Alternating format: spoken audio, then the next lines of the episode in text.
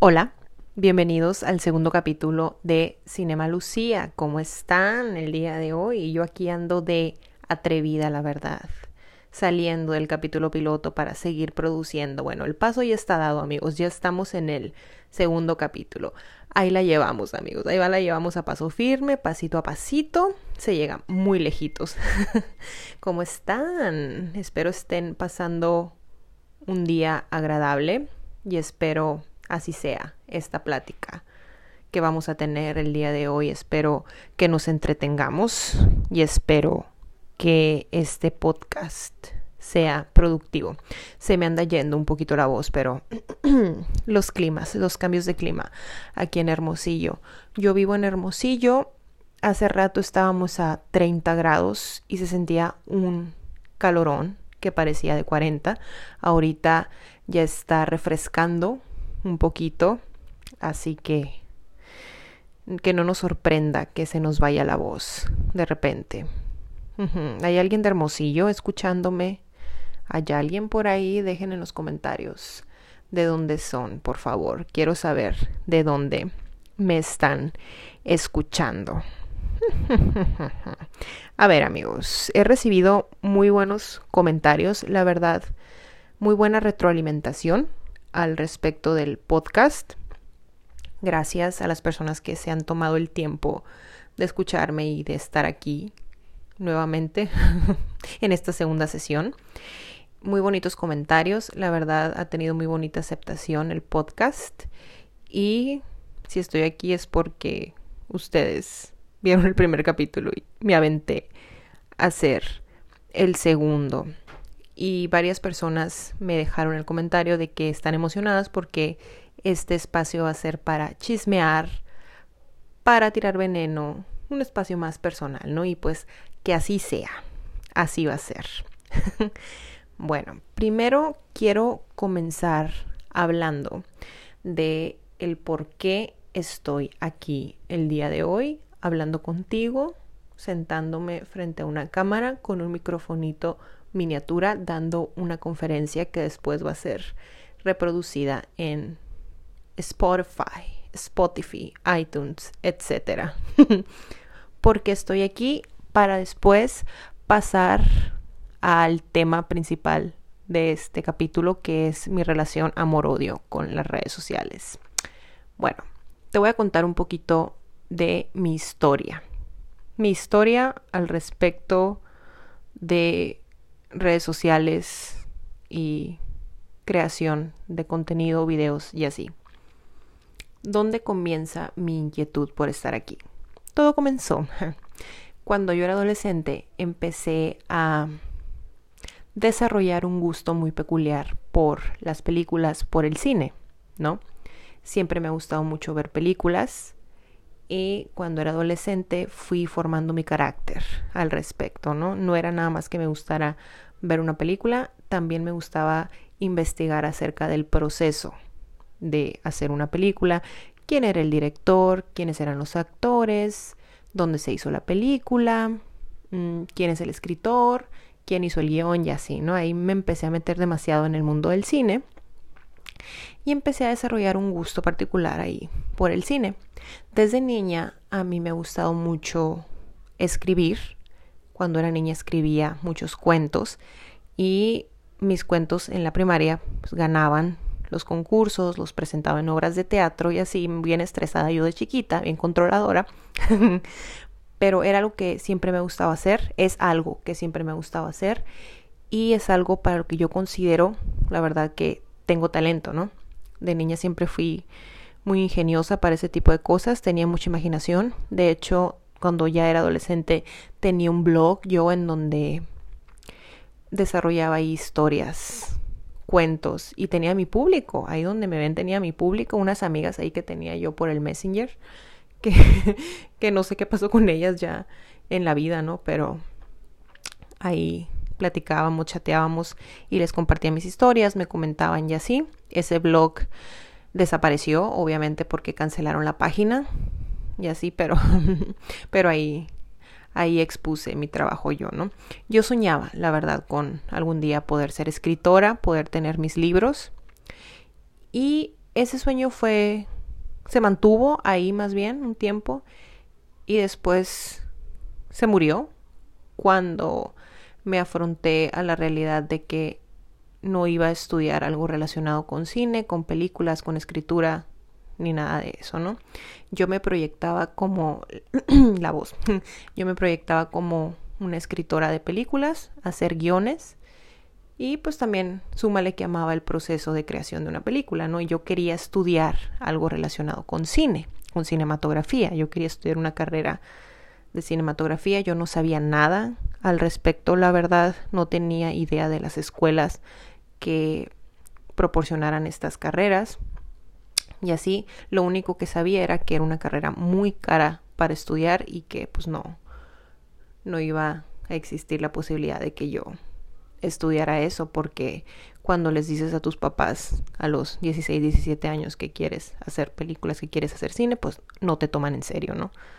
Y, bueno, cuando menos a mí, ¿no? Cuando menos a mí no me tomaron en serio, yo creo que pensaron que lo que yo quería era ser actriz de Televisa, pero no era el caso, ¿no? Yo quería estudiar cine, yo quería saber más de cine y así. Y como no hubo posibilidad de estudiar eso, tuve que elegir una carrera que fuera una carrera más común, más normal, y por eso estudié la carrera de psicología. Fue la verdad lo que se me hizo fácil estudiar. Dije, ah, me gusta, suena interesante la psicología, mm, se trata mucho de leer, pues a mí me gusta leer, no hay matemáticas, no hay nada de eso, entonces vámonos a la carrera de psicología. Pude haber estudiado comunicación también, pero no quería como ser artista o algo así, ¿no? Mi rollo era otro, no dije, no voy a estudiar a medias algo, o sea, o yo estudio cine o, no estudio nada que tenga que ver con cine, no me quería quedar estudiando comunicación. Gusto personal, opinión personal. No estoy diciendo que la carrera esté mal ni nada, nada que ver. Era algo que para mí en el momento no funcionó como tal, ¿ok? Y estudio psicología. Obviamente ahí ya traigo un sueño frustrado, traigo un sueño enterrado ya en el más allá. Tuve que como renunciar a ese sueño, a esa inquietud que yo tenía. La escritora que yo era de niña se fue muriendo poco a poco, ¿no? Adaptándose a la realidad del adulto en sociedad. Pero bueno, de hecho, cuando era muy obvio que yo, bueno, porque cuando empecé a estudiar la carrera de psicología, yo me llevaba mi cámara y hacía un reality show ahí con mis amigos. Se usaban mucho los reality shows de MTV, por ejemplo, y yo los grababa simulando que estábamos en un reality show de amor y así era más Lucia Spielberg que Lucía psicóloga pero, pero bueno, algo así, ¿no? Y de hecho, durante la carrera de psicología yo iba a la biblioteca y en vez de agarrar libros de psicología, agarraba libros de historia de cine, me los traía a la casa y los leía con una emoción que no se imaginan. Igual me fue bien en la carrera de psicología, o sea, no me estoy quejando, aprendí mucho, me sirvió mucho, me fue muy bien en la carrera, siempre le eché muchas ganas, siempre he sido muy buena para la escuela. Y esto tiene que ver con que me meto demasiado en lo que me propongo. O sea, es como que si tengo que cumplir con algo, lo hago lo mejor que puedo. Me obsesiono a veces de más. Es ya es una característica que repito en diferentes situaciones, circunstancias, actividades y así. Pero bueno, pasemos a lo siguiente. Ok, termino yo la carrera de psicología y pasa uno o dos años después de que terminé la carrera de psicología y digo yo, ¿qué pasó con mi sueño, no? O sea, ¿qué pasó? ¿Dónde quedó ese sueño que yo tenía? ¿Voy a, a darle la oportunidad a ese sueño o no? ¿O lo voy a seguir ahora enterrando aún más a fondo, no? Y dije, Lucía, si no lo haces ahorita, si no vas tras esa inquietud que tienes de hacer algo artístico, porque para esto, acuérdense que yo tenía esa creencia en pausa, pero era una creencia que yo tenía, de que yo había nacido para hacer algo artístico. Yo, esa, yo era esta alma especial que nació para escribir algo que le iba a impactar a las demás personas y que les iba a gustar a otras personas y que iba a ayudar a otras personas, ¿no? Yo iba a, yo no sabía qué iba a hacer, pero yo sabía que algo de lo que escribía tenía que impactar a los demás o algo en lo que yo actuara o algo en lo que yo saliera tenía que gustarle a los demás, ¿no? Porque yo había nacido, era un ser especial de luz que había nacido para hacer algo relacionado con eh, lo artístico, la cinematografía y así, ¿no? E, esa era la única idea que yo tenía, una creencia que puse en pausa, un sueño que ahí tenía en pausa y que decidí retomar como a los 24, 25 años tenía yo fue cuando dije, a ver, Lucía, ¿lo vamos a hacer o no lo vamos a hacer? Ahí entran mis dos personalidades, mis tres, cuatro personalidades, ¿no? Y dije, a ver, Lucía, ¿es ahora o nunca? Es ahora o nunca porque si no lo haces ahorita, ya no lo hiciste, nunca vas a ser tan joven como ahora. Y yo estaba pues obviamente en mi crisis de los 23, 24 años, ¿no? Que ese es otro tema que lo dejaré para otro podcast, la crisis que una entra, ¿no? Cuando empiezas a a cambiar de año en los 20, ¿no? Que no sabes qué está pasando y así. Pero no, yo estaba en mi crisis, ¿no? Yo, según yo, ya estaba muy vieja porque ya tenía 23, 24, 25 años. Pero igual dije, no, ¿sabes qué? Nunca vas a ser tan joven como hoy. ¿Qué opciones tengo? Y me empecé a involucrar aquí en Hermosillo en talleres y festivales de cine que había aquí en Hermosillo, que hubo aquí en Hermosillo, y estos festivales ofrecían estos talleres, pláticas, conferencias, en donde tú podías aprender de cine, ¿no? Llegué a tomar un curso de apreciación cinematográfica, cómo producir cine bajo presupuesto, y así en instituciones aquí de gobierno, instituciones culturales aquí del gobierno. Y pues yo iba, ¿no? Yo por mi cuenta aprovechaba cuando había un curso, una plática, algo así, la tomaba y aprendía, ¿no? era como volver a darle vida a ese sueño que yo tenía enterrado desde hace mucho, ¿no? Como volver a revivirlo. Y así fue, así pasé el tiempo y después decidí mm, entrar a clases de teatro. Había ah, la, misma institución esta que les digo en donde entré en contacto con el mundo cinematográfico aquí en Sonora eh, ofrece diferentes cursos semestrales y yo tomé uno de teatro. Uno de teatro porque siempre me gustó mucho el teatro y la verdad siempre yo de niña me proyectaba como la persona que está atrás del escenario, la que escribe o la que hace la escenografía, la que dirige, lo que sea, no como la actriz. Pero igual era, era la opción que tenía, ¿no? Dije, pues bueno, voy a aprender un poco de actuación y de algo me va a servir, ¿no? De perdida, dije yo, me voy a relacionar con personas que les guste lo mismo que yo. Ya voy a ir a caer en un círculo social en el que compartamos este gusto por lo artístico, por la actuación. Dije yo aquí, cuando menos a uno le tiene que gustar el cine tanto como a mí, ¿no? Y así entré a clases de teatro y me fue muy bien, la verdad, disfruté mucho, aprendí mucho, le perdí el miedo a estar en un escenario, sí hubo una evolución en mí como persona, la verdad, porque pierdes el miedo a hablar en público, aprendes a improvisar y ahí vas desarrollando ciertas habilidades pues que cuando inicias no tienes, ¿no? Y así me fue muy bien. Y después de que termino este semestre este curso, curso semestre de, teatro, digo, a ver, ¿qué sigue para mí? Me gustó esta onda, pero no soy, no soy actriz profesional, no hay una manera de que yo me posicione en una obra de teatro y que la gente pague por verme, jamás va a pasar eso.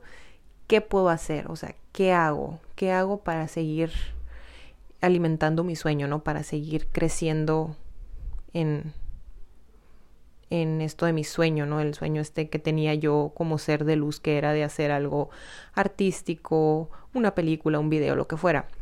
Y les estoy hablando que esto fue como en 2016, ¿ok?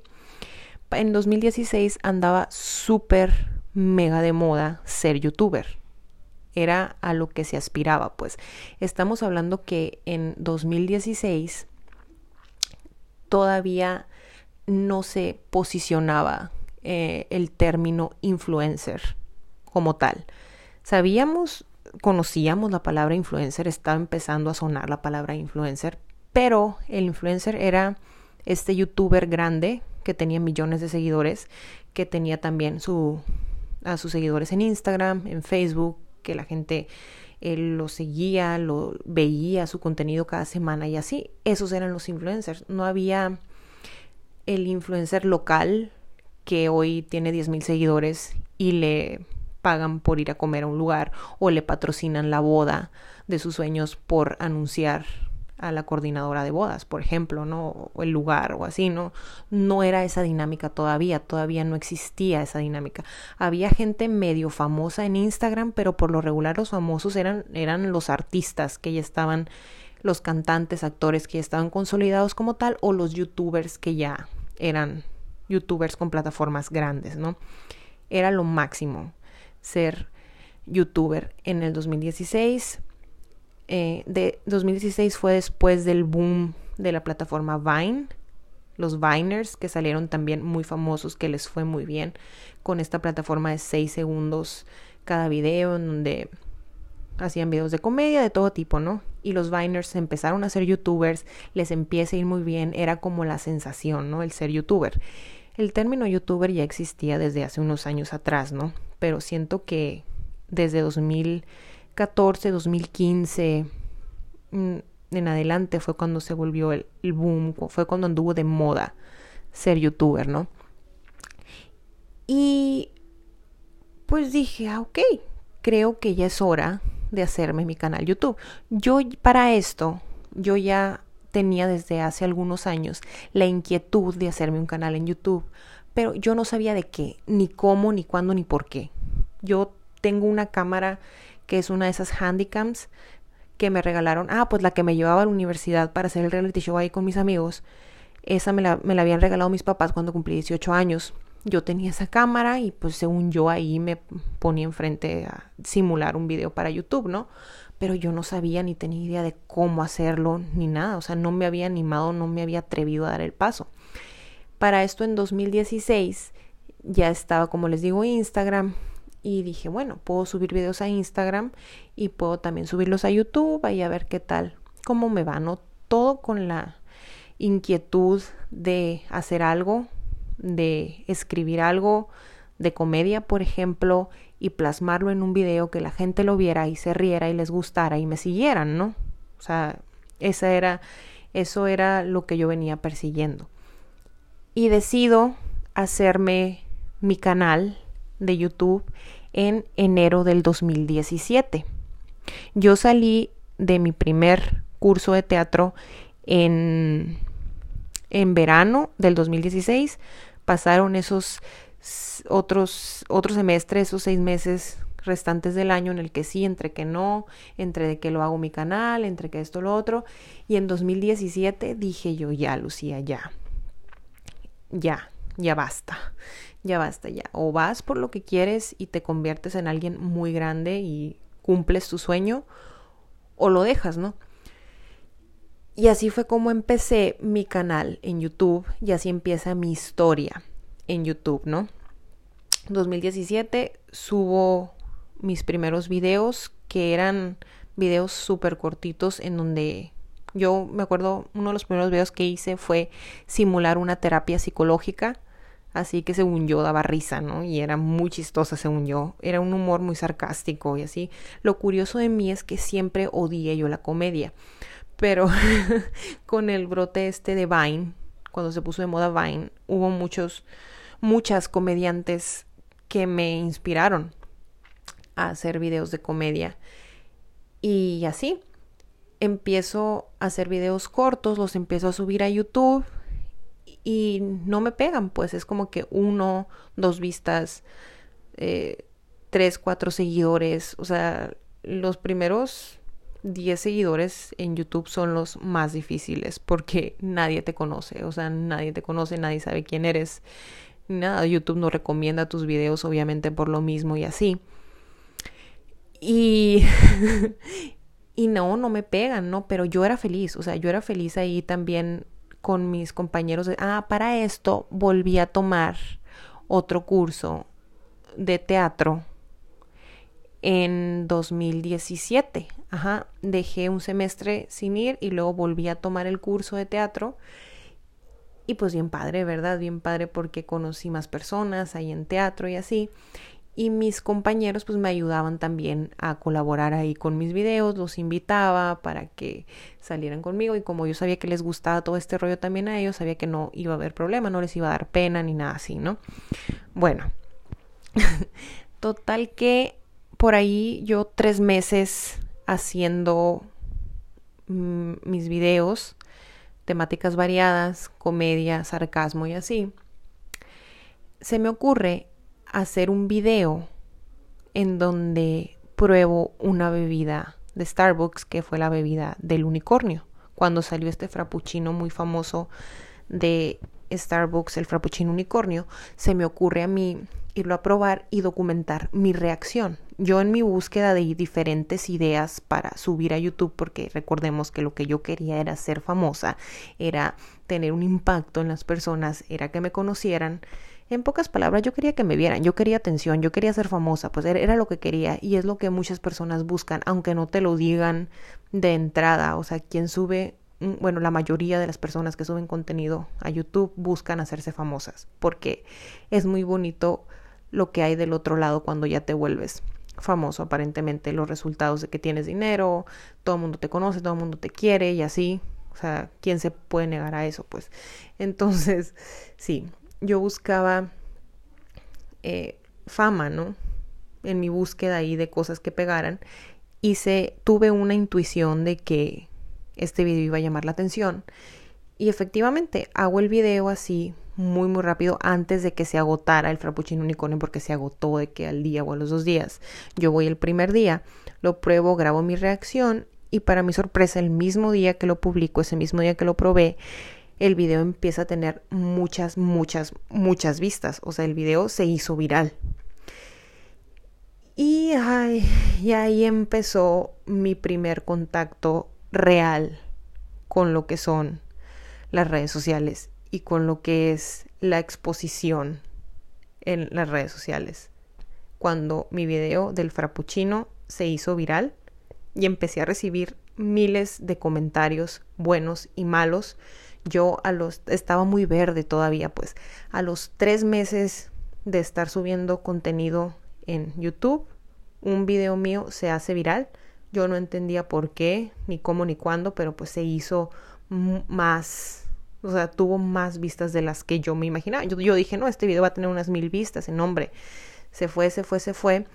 Y ese día, me acuerdo, pasé de 90 suscriptores, que ya llevaba como a los mil suscriptores, o sea, ese mismo día. Y para mí era era el mundo eso, era demasiado, eran demasiados suscriptores, decía yo, no, ahora qué, pero yo estaba soñada, pues porque yo estaba obteniendo la atención que tanto había buscado y la atención por la que yo había nacido. ¿Saben? Recuerdan toda esta creencia que yo traía desde niña, que fui desarrollando, que después enterré y así. Ok, ahora ya se me estaba cumpliendo. Eso, ya, ya me estaba confirmando yo misma. Yo decía, no, entonces sí tengo razón, entonces sí me merezco toda la atención que estoy recibiendo. Obviamente yo no tenía ni idea en lo que me estaba metiendo, ¿no? Y empiezo a tener muchas, muchas vistas aumentan los suscriptores a tres mil, cinco mil y así, pues, y yo no sabía qué onda. Dije yo, entonces, entonces a toda esta gente ahora de qué le hablo, ¿no? ¿De qué le hablo a toda esta gente? ¿Qué hago? Pero, o sea, pero yo, yo muy volada, pues, o sea, yo en mi mundo de fantasía, yo ya me había hecho famosa, pues, y no, o sea, simplemente es un video que se hizo viral porque era un tema que estuvo de moda y la gente ni siquiera sabía por qué me estaban siguiendo. O sea, era como que yo no sabía por qué me estaban siguiendo, la gente menos. Bueno, sigamos. y, y así, así empieza mi carrera en YouTube. Y empiezo a subir diferentes videos tags, por ejemplo, que andaban de moda, el tag de la pubertad, en donde publicas eh, fotos tuyas de cuando eras adolescente, así, yo muy feliz, ¿no? Que ya somos mil, que ya somos tres mil, ya somos cuatro mil. ¿Qué pasó después? Que esta racha de viralidad se acaba y vuelves a lo mismo. Vuelves a no ser relevante, pero ya con eh, seis mil personas que te siguen, ¿no?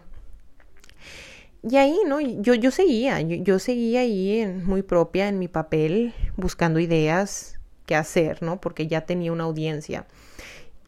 Y un día se me ocurrió hacer un video mostrando los juguetes que yo tenía guardados de mi infancia. Y dije, voy a hacer un viaje al pasado porque le voy a mostrar a la gente juguetes que yo tenía cuando era niña y le voy a llamar viaje al pasado. Y ya yo toda tímida salgo en el video, hola, mi nombre es Lucía y hoy vamos a viajar al pasado. Yo bien amable con mis suscriptores, ¿no? Porque yo, yo era lo mejor en ese momento, ¿no? En mi, mi cabecita, yo era lo mejor. Y así, subo ese video, después eh, lo dejo ahí y empiezo a hacer ACMRs ACMRs son estos videos en donde se habla muy bajito y así, pero yo hacía estos ACMRs como en burla hacia la comunidad de los ACMRs. Era una manera, una sátira pues hacia los ACMRs. Yo me burlaba de mí misma haciendo ACMRs y creo que la gente mm, se ofendía porque yo no hacía los ACMRs en serio. Era como que yo me podía, yo me ponía a comer papitas y así adrede lo hacía a propósito, lo hacía de una manera muy fuerte, muy enfadosa y así para que diera risa según yo, ¿no? Empiezo ya, para este entonces ya mejoro la calidad del video, me compro mi cámara y así, ¿no? Yo bien propia, ¿no? Bien, bien profesional, ya yo bien creída, bien, bien soñada, bien cumpliendo mi sueño, bien Hollywood yo. Y así empiezo a hacer los videos de ASMR, sigo probando bebidas de Starbucks y mi canal empieza a crecer. 10 mil suscriptores, 20 mil y así. Pero llegó un punto en el que me atoré, me atoré en mi canal. Yo no sabía ya qué hacer para crecer, porque recordemos que yo estaba desesperada por crecer. Yo era un sueño que tenía que cumplir porque yo había venido a este mundo a impactar la vida de los demás a través de un video o de algo que yo escribiera o así, pues se me estaba cumpliendo mi sueño. Yo quería seguir, seguir, seguir. Yo quería más. Yo quería más, más, más y más. Y un día me siento yo a ver mis estadísticas en YouTube y me doy cuenta de que el video ese que subí hace ya unos meses, el video de viaje al pasado, gustó mucho ese video. Y dije, órale, dije yo, este video está gustando mucho creo que es momento de hacer una segunda parte, ¿no? Es momento de hacer una segunda parte. Y así fue. Yo tenía muchos juguetes todavía guardados que no mostré en el primer capítulo. Y dije, bueno, lo voy a hacer. Para mi sorpresa, volvió a pegar bastante ese video, el segundo episodio de Viaje al Pasado. Y dije, aquí es. Aquí encontré mi minita de oro. Aquí yo voy a hacer más viajes al pasado. Por fin mi canal tenía una identidad, ¿no? Dije, no, yo, esto es lo mío. Lo mío son los viajes al pasado. Tengo juguetes, me gustan los juguetes antiguos. Entonces, aquí es. O sea, estoy creando aquí un, lazo con las personas. Está llegando gente nueva a mi canal. Y pues vamos a disfrutarlo, vamos a hacerlo crecer. Y ya seguí subiendo viajes al pasado, así, y después me compro un Ken que siempre me había querido comprar de niña y nunca me compraron, que es el Shaving Phone Ken, o sea, el Ken que se rasura la barba.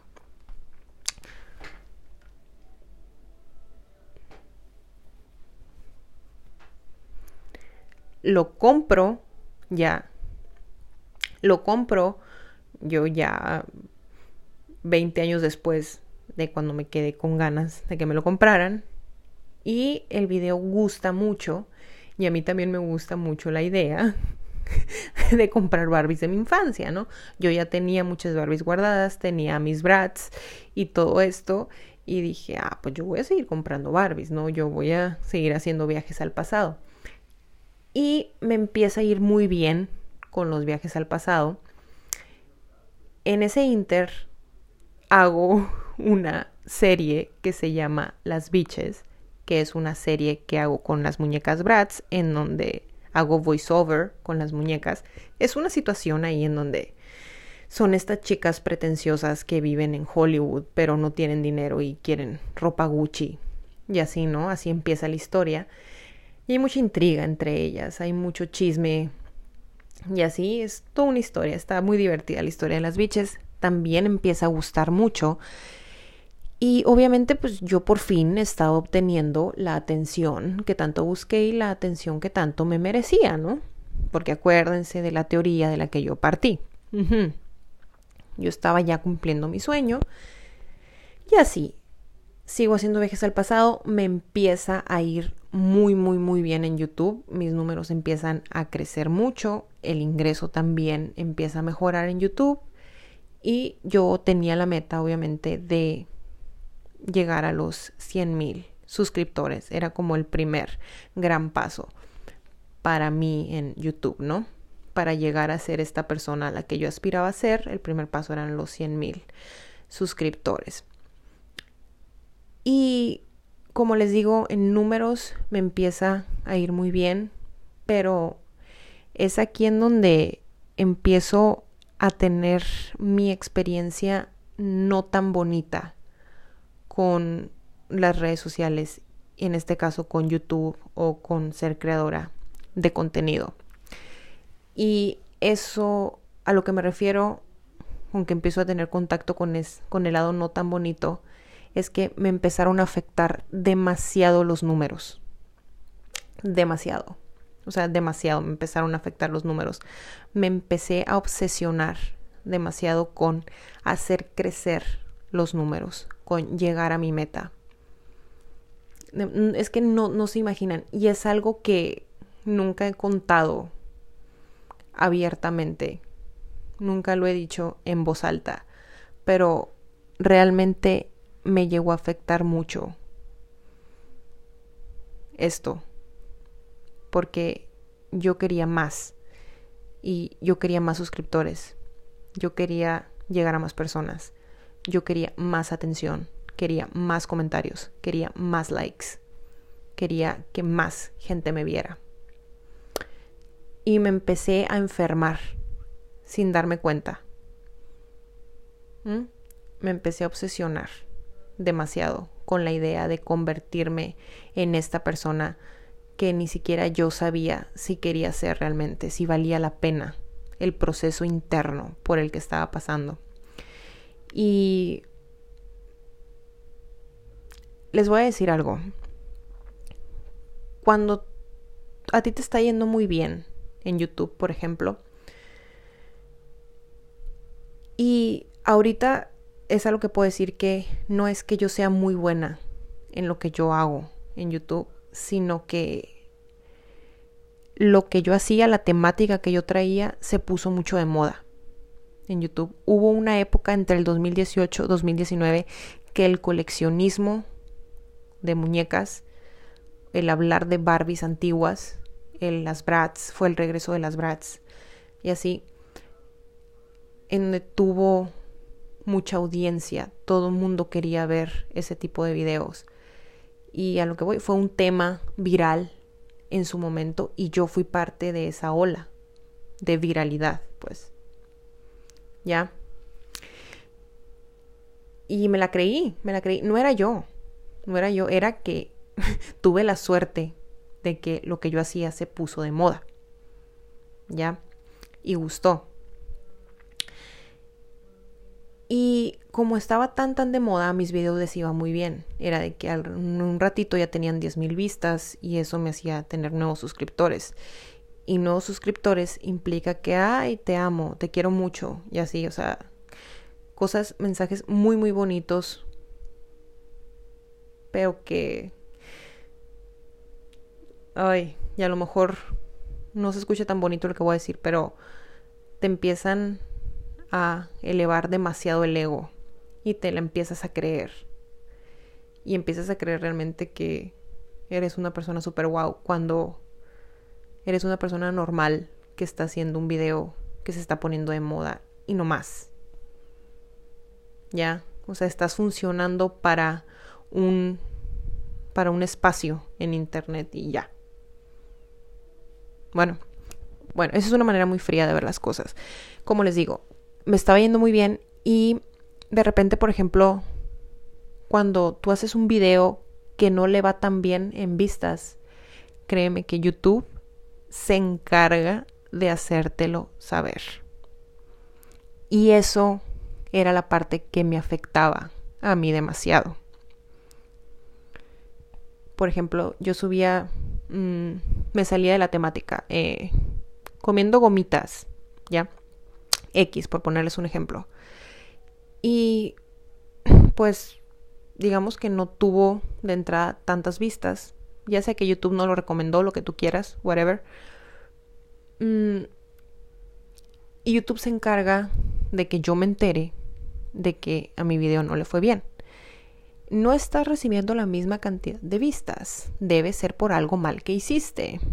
Asegúrate de darles a tus suscriptores lo que les gusta. Eh, tal vez la, la, la, esta, la portada que pusiste en el video no sea la adecuada. Mm, ves los números en gris cuando lo que activa la dopamina, cuando lo que activa esa felicidad son los números en verde, ¿no? Ese orgullo de decir, ah, lo estoy haciendo bien, ahí voy, estoy creciendo, esa adrenalina que los creadores de contenido conocen, los números en verde en YouTube, la rayita verde, no la rayita gris o la rayita roja, que te dice que tu video no le fue tan bien. Y esta es una manera en que YouTube, las estadísticas de YouTube van moldeando, también ahora lo entiendo de esta manera, van moldeando al creador hacia la producción de un contenido que sea potencialmente viral, pues. O sea, no importa si a lo mejor comer gomitas es lo que a mí más me gusta hacer y disfruto comer gomitas. ¿No? O sea, obviamente si ese video no pega, a YouTube no le conviene. Ni a mí como creador tampoco me conviene, aunque sea algo que yo disfrute genuinamente hacer. ¿Ya? Entonces, cuando a mí un video no me pegaba o no, no se disparaba más bien como yo tenía pensado, eh, me afectaba demasiado. Me afectaba demasiado, pero me afectaba en silencio. Era como que me sentía yo mal, me sentía como perdedora. Era como que, ay, no lo hice bien. No lo hice bien, me fallé. Eh, este mes voy a tener menos suscriptores. ¿Ya? Y soy, a lo mejor soy alguien demasiado obsesionada que se metió demasiado, que se tomó demasiado en serio las estadísticas de YouTube, ¿no? Pero te estoy platicando mi experiencia, te estoy platicando desde mi percepción las cosas, ¿ya? No estoy diciendo que así sea, que así lo perciban todos los creadores de contenido, pero en mi caso así me afectó a mí. Fue cuando yo dije, a ver, a ver, a ver, a ver. Algo aquí no está bien, algo no me está cuadrando. ¿Por qué no me estoy sintiendo tan bien como quisiera? Ok, hasta este punto he dicho las cosas un poquito frías, tal vez un poquito negativas, ¿no? Mm, por otro lado, lo mejor que te deja YouTube el hacer contenido en redes sociales es mensajes que no te esperas pues de las personas. O cuando ves que alguien por ejemplo eh, te dice o te comenta de algo que pasó en el capítulo de las biches, por ejemplo, de la serie que yo tenía que subir, que les dio risa, cuando eh, se identifican con lo que tú escribes, con lo que plasmaste en ese video, con lo que produciste en ese video, produjiste, produce con lo que produces en ese video. Mm, comentarios como, no es que sabes que mi novio y yo te vemos y nos disfrutamos mucho de ver tus videos, me la paso viendo tus videos, o una señora que me dice, no, mi hija ve tus videos y así. O sea, de veras que esos comentarios mm, son, lo, son los que me han mantenido aquí en el andar, a pesar, son los que me mantuvieron pues en el andar a pesar de, de que yo tenía toda esta lucha interna, ¿no? Son muy, muy bonitos y es la mejor parte, la verdad, de, de, de las redes sociales. Y les digo que estos comentarios no son tantos porque me llegan a mi Instagram y en mi Instagram no tengo tantos seguidores, pues. Y que alguien se tome el tiempo de mandarte un mensaje a tu Instagram para decirte detalladamente qué les gustó de tu video y que es ahí cuando dices tú, wow, es que porque también uno ve los números, ve las estadísticas, ves los números en verde, tal vez que le está viendo bien, que le está yendo bien a tu video, pero no ves la reacción de las personas, no ves si disfrutaron, no no tiene una forma, es un número nomás, pues, pero cuando ya empiezas a conocer a al número, cuando ya ese número se convierte en una persona que se tome el tiempo de mandarte un mensaje, ahí es cuando dices, wow, o sea, sí vale la pena lo que hago, ¿no? Y si, si voy bien, ¿no? A pesar de que todo esto, lo otro que les conté está pasando en el interior de una, ¿verdad? Y así, por eso es que en la historia de mi canal se ha visto que yo me tomaba muchos breaks entre video y video.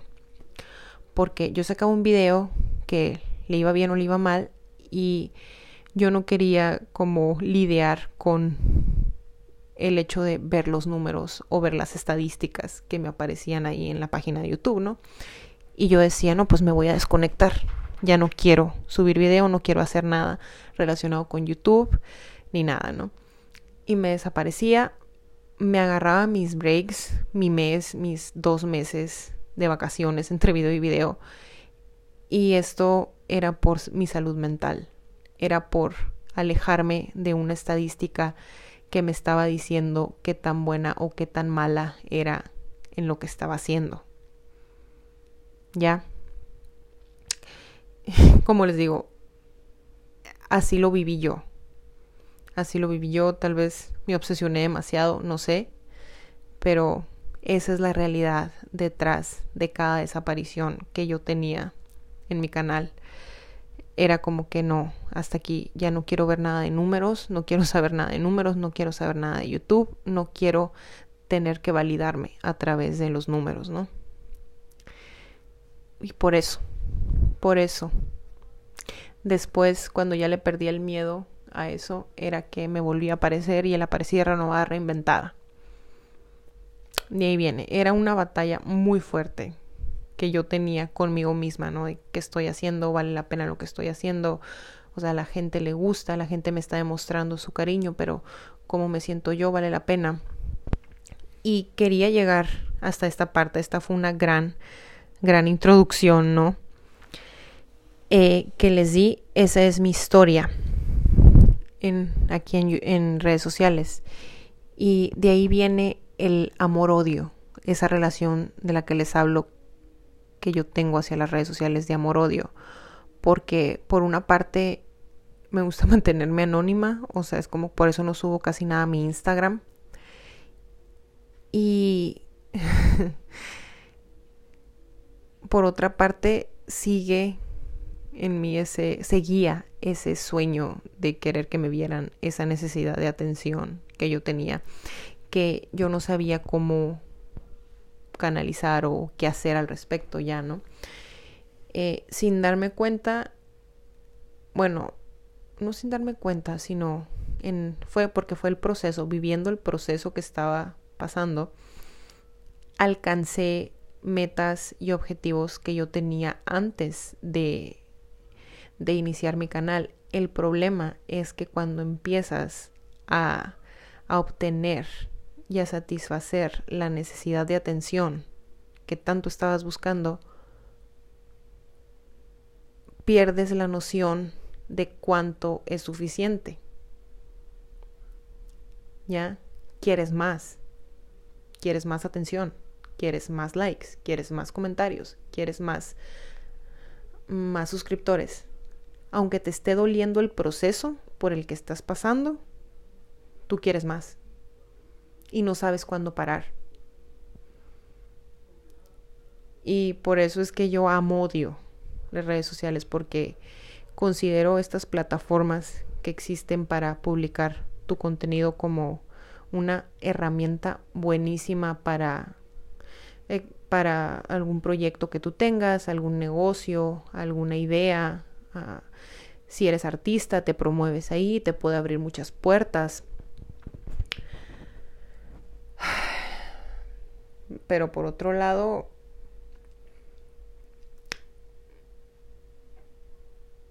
¿qué buscamos pues? ¿Qué buscamos? Lo estamos utilizando como herramienta para promover algún proyecto que tenemos o lo estamos utilizando como un culto a nuestro ego. Por ahí escuché ese término, culto al ego.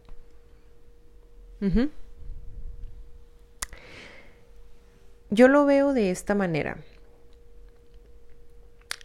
En psicología hay una teoría de un psicólogo que se llama Abraham Maslow, que tiene una pirámide, la pirámide de las necesidades de Maslow.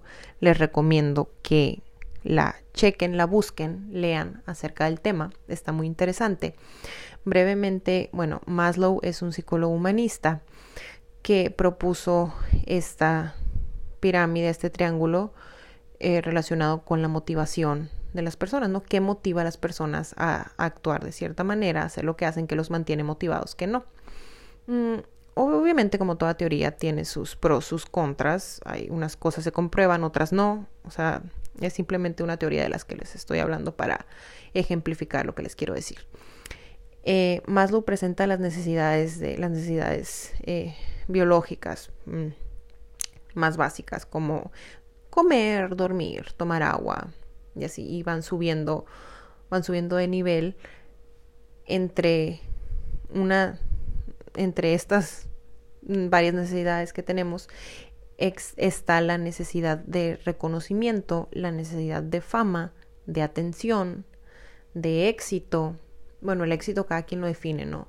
Pero está una, uno de los bloques, pues, de la pirámide de Maslow se conforma por el reconocimiento, la atención, la fama, el pertenecer a, algo y pues el ser humano siempre va a buscar el sentirse reconocido, el ser parte de algo, ser parte de un grupo, convivir en sociedad, ser bien visto en sociedad, va a ir tras algo que él considere su meta en la vida, su propósito en la vida.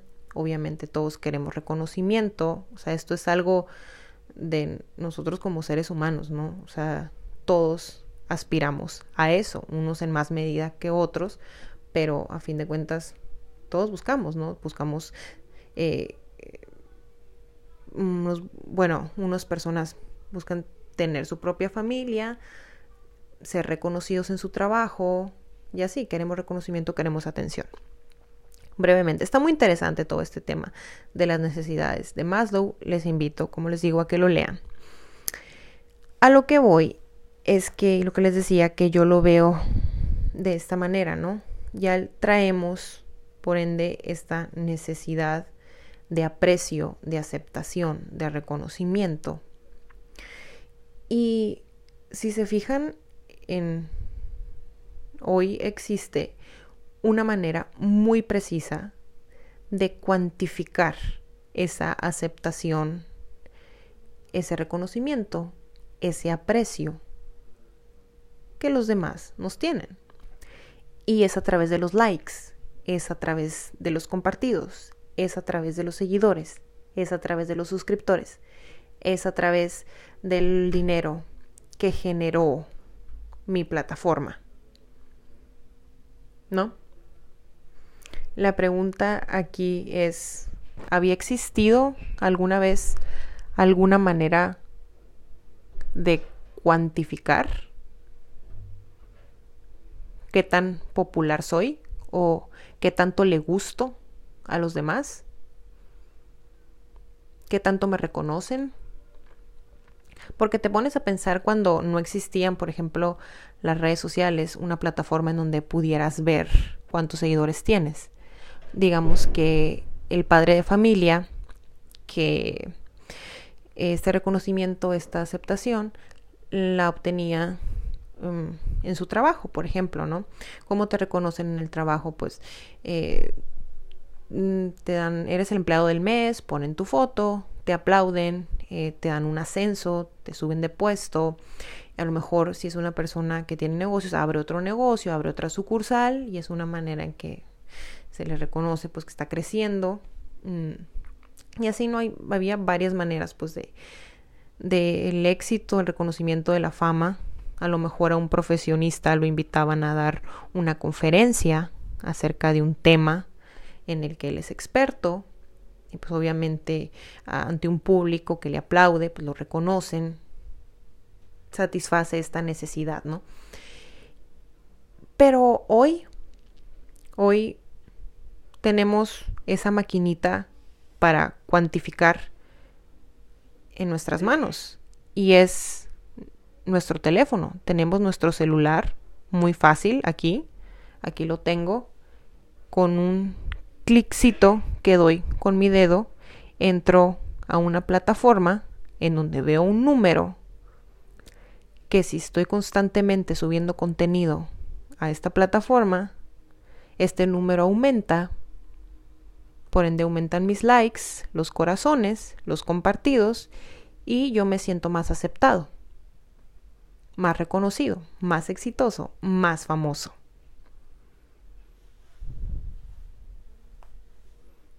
¿Mm?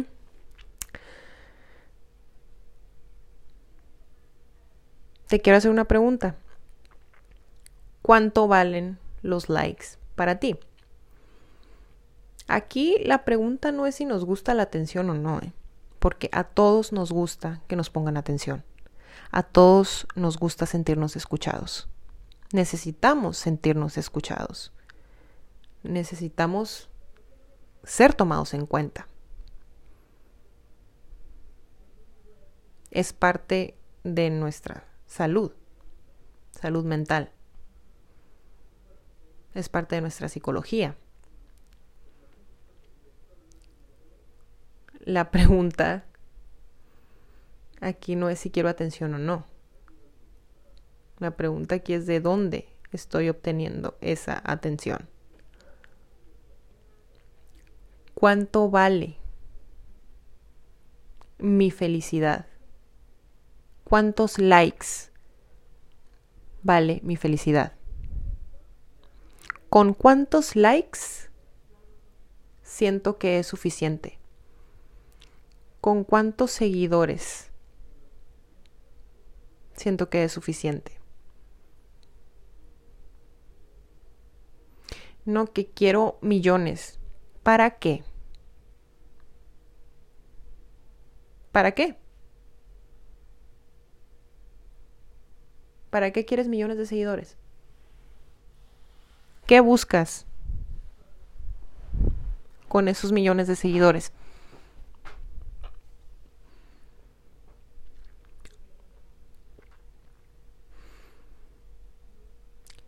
¿Quieres impactar de manera positiva en las personas? Está bien, está bien, qué bueno. Yo también. Pero realmente esa es la razón principal por la que quieres tantos seguidores? ¿O será que ese número te va a validar una necesidad de atención? ¿No será que estamos poniendo demasiado poder, otorgándole más bien demasiado poder a un número ¿Quieres que te vean un millón de personas? Sí. Pero si te ven cinco y tu mensaje se entregó y les impactó y les gustó, ¿no es suficiente cinco personas?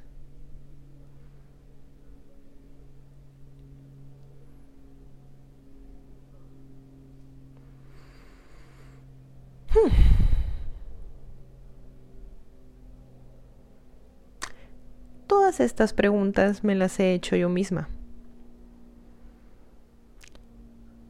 Y le digo a esa Lucía, adolescente, niña, ¿qué tanta atención quieres?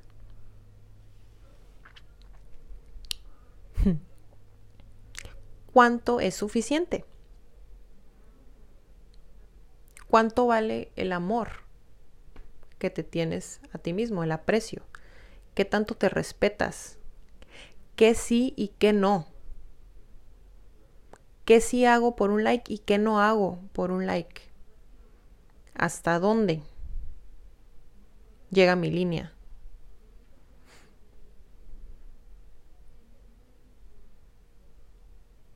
A ver, Lucía, dime. ¿Mm? Aguas. No te vayas a confundir. No te vayas a vender tú mismo la idea de que haces lo que haces en redes sociales porque quieres impactar de manera positiva a las demás personas o quieres transmitir un mensaje positivo y lo haces porque es lo que más te gusta hacer y porque te nace hacerlo. Hay otros motivos detrás de hacer lo que uno hace. Que hay que ponerles atención. Y hay que ponerles atención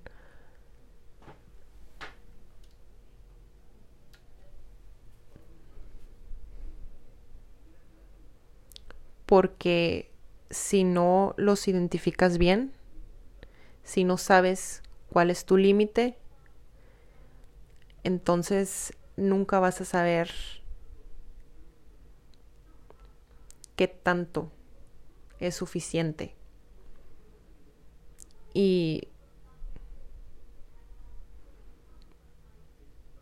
puedes llegar a ser una persona que está sufriendo porque no encuentra.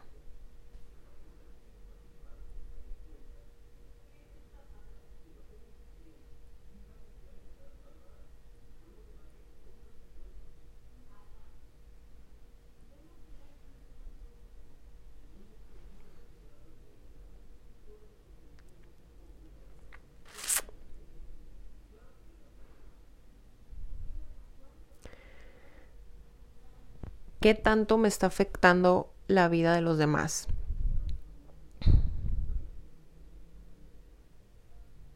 O sea, real. O sea, y, les digo esto porque yo he estado trabajando en mis límites, ¿no? Y. O sea, realmente de las primeras cosas que hago al despertar es checar el teléfono. Y automáticamente, al checar el teléfono, como que prendo este switch de mi vida, mi personaje virtual, que pues está al pendiente de la vida de los demás. automáticamente ya sé que está desayunando mm, esta amiga mía de la universidad, ya sé qué está haciendo y qué está pasando en su vida. De que traemos esa información, la traemos ahí. O sea, eso es un hecho porque ya estamos ahí viendo qué están haciendo. La pregunta aquí es qué tanto me está afectando eso. ¿Cómo me estoy sintiendo con el hecho de que otras personas tengan más likes que yo? ¿Qué tanto me afecta el ver o no ver un like ahí? La vida de cuántos traigo ahí rondando en mi cabeza, nadando, flotando, qué padre, ¿no? Qué padre saber qué están haciendo los demás. Pero, ¿qué tanto me está afectando, pues?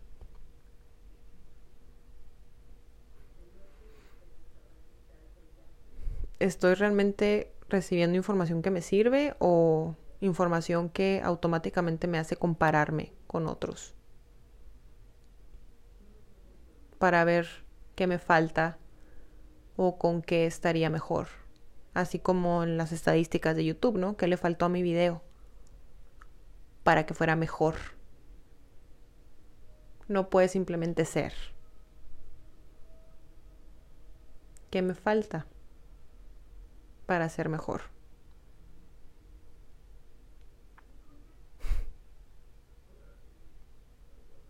¿Qué cosas? ¿No? Otra pregunta que me surge a mí es, ¿realmente podemos percibir a otra persona o hacernos una idea de lo que es la otra persona realmente por lo que publica en sus redes sociales todos los días? ¿Mm? ¿Qué opinan ustedes? O sea, ¿quiénes somos, pues, en redes sociales? O sea, ¿qué papel estamos jugando? ¿Qué rol estamos desempeñando? En Instagram, en YouTube, en Facebook, en Twitter.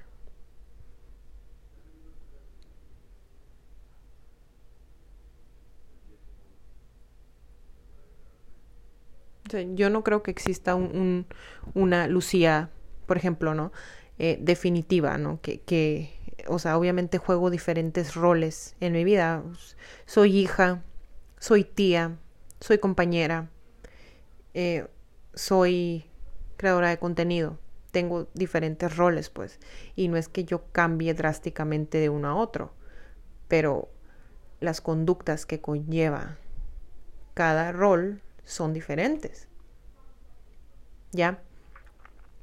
Aquí la pregunta es qué tan diferente es o qué tan drástico, qué tan fantasioso es esa persona que se está proyectando en las redes sociales. ¿Quién es? O sea, ¿realmente conocemos al personaje que tenemos ahí expuesto, público?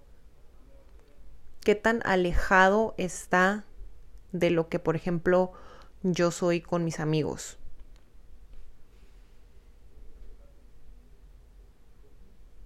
¿No? Digamos, ¿no? O sea, digamos que en Instagram a mí me siguen mis amigos, ¿no? No necesariamente tengo que ser influencer o así. Me siguen mis amigos y amigos que a lo mejor hace mucho no veo y tengo otros amigos obviamente con los que convivo de manera más cercana, más común y así. Realmente soy tan diferente ahí a como soy con mis amigos cuando convivo con ellos. O sea, ¿qué pasa? ¿Soy fantasía? ¿Soy ciencia ficción? ¿Qué soy? ¿Qué quiere esa, ese personaje que se activa al hacer switch? ¿Qué busca? ¿Qué estás buscando? ¿Qué busca? ¿Qué pretende? ¿Mm?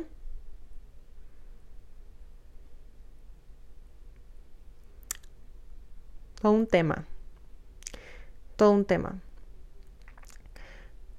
Digamos que tenemos la idea de que las redes sociales son algo banal, son algo superficial, que no es la realidad, digamos, ¿no?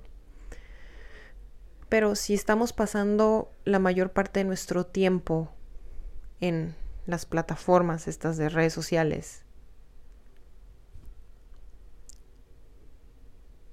¿qué tanto qué tan real somos ahí. ¿No es real? O sea,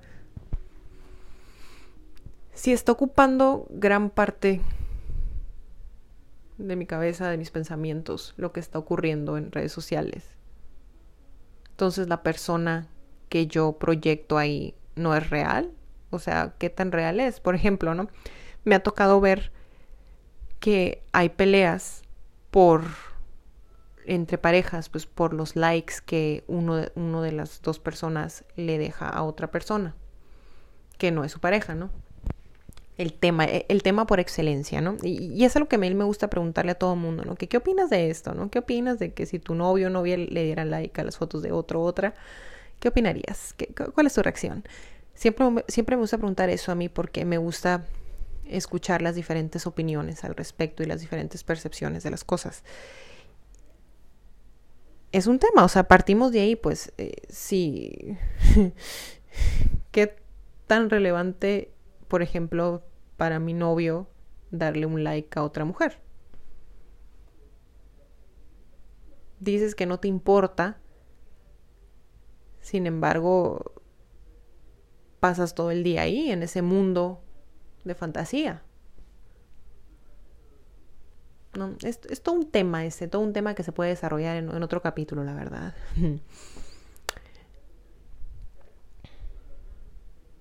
aguas, amigos, aguas. Con creerse el cuento de que necesitamos ver un número más grande ahí para sentirnos mejor. Y es que es tan fácil hoy en día.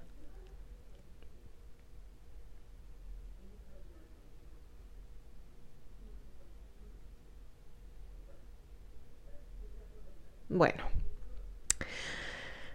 Ay amigos, creo que tendrá segunda parte este tema.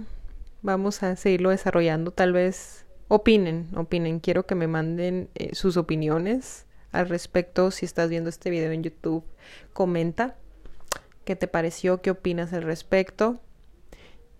Y... Ay, sí estuvo algo intensa esta plática, pero espero hayamos reflexionado amigos y espero nos hayamos entretenido. Y espero verlos en el próximo capítulo. Tal vez siga con el tema, tal vez no, no sé, amigos, pero va a haber de que vamos a continuarle, vamos a continuar, no sé cuándo, pero va a pasar. Muchas gracias por haber estado aquí conmigo. Ah, antes de irme, se, me olvida cerrar un poco el, el tema esta de la cuestión mía en relación con las redes sociales, con YouTube. Eh, como les mencioné,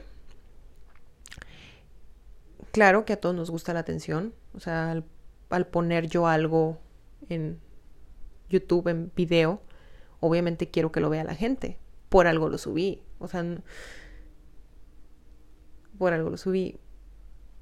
Pero después de haber vivido esta experiencia que viví y de haberme entendido y de haberme dado la oportunidad de de sentir lo que estaba sintiendo y de buscar algo mejor para mí, me di cuenta de que sí, siempre voy a tener esa necesidad de que me vean, de que me escuchen, pero mm, me propuse a mí misma que lo que haga de ahora en adelante sea más grande ¿cómo les puedo decir? Sea, ocupe más espacio en mi cabeza el hecho simplemente de disfrutar el proceso de lo que estoy haciendo, de disfrutar estar grabando este podcast, que el resultado que vaya a obtener de este podcast, de este capítulo. Y claro que quiero un buen resultado, no estoy diciendo que no. Pero quiero que el simple hecho de hacer las cosas me provoque más gusto que el ver un número en verde o un número en rojo. ¿Ok? Muchas gracias. Nos vemos en el próximo capítulo. Bye.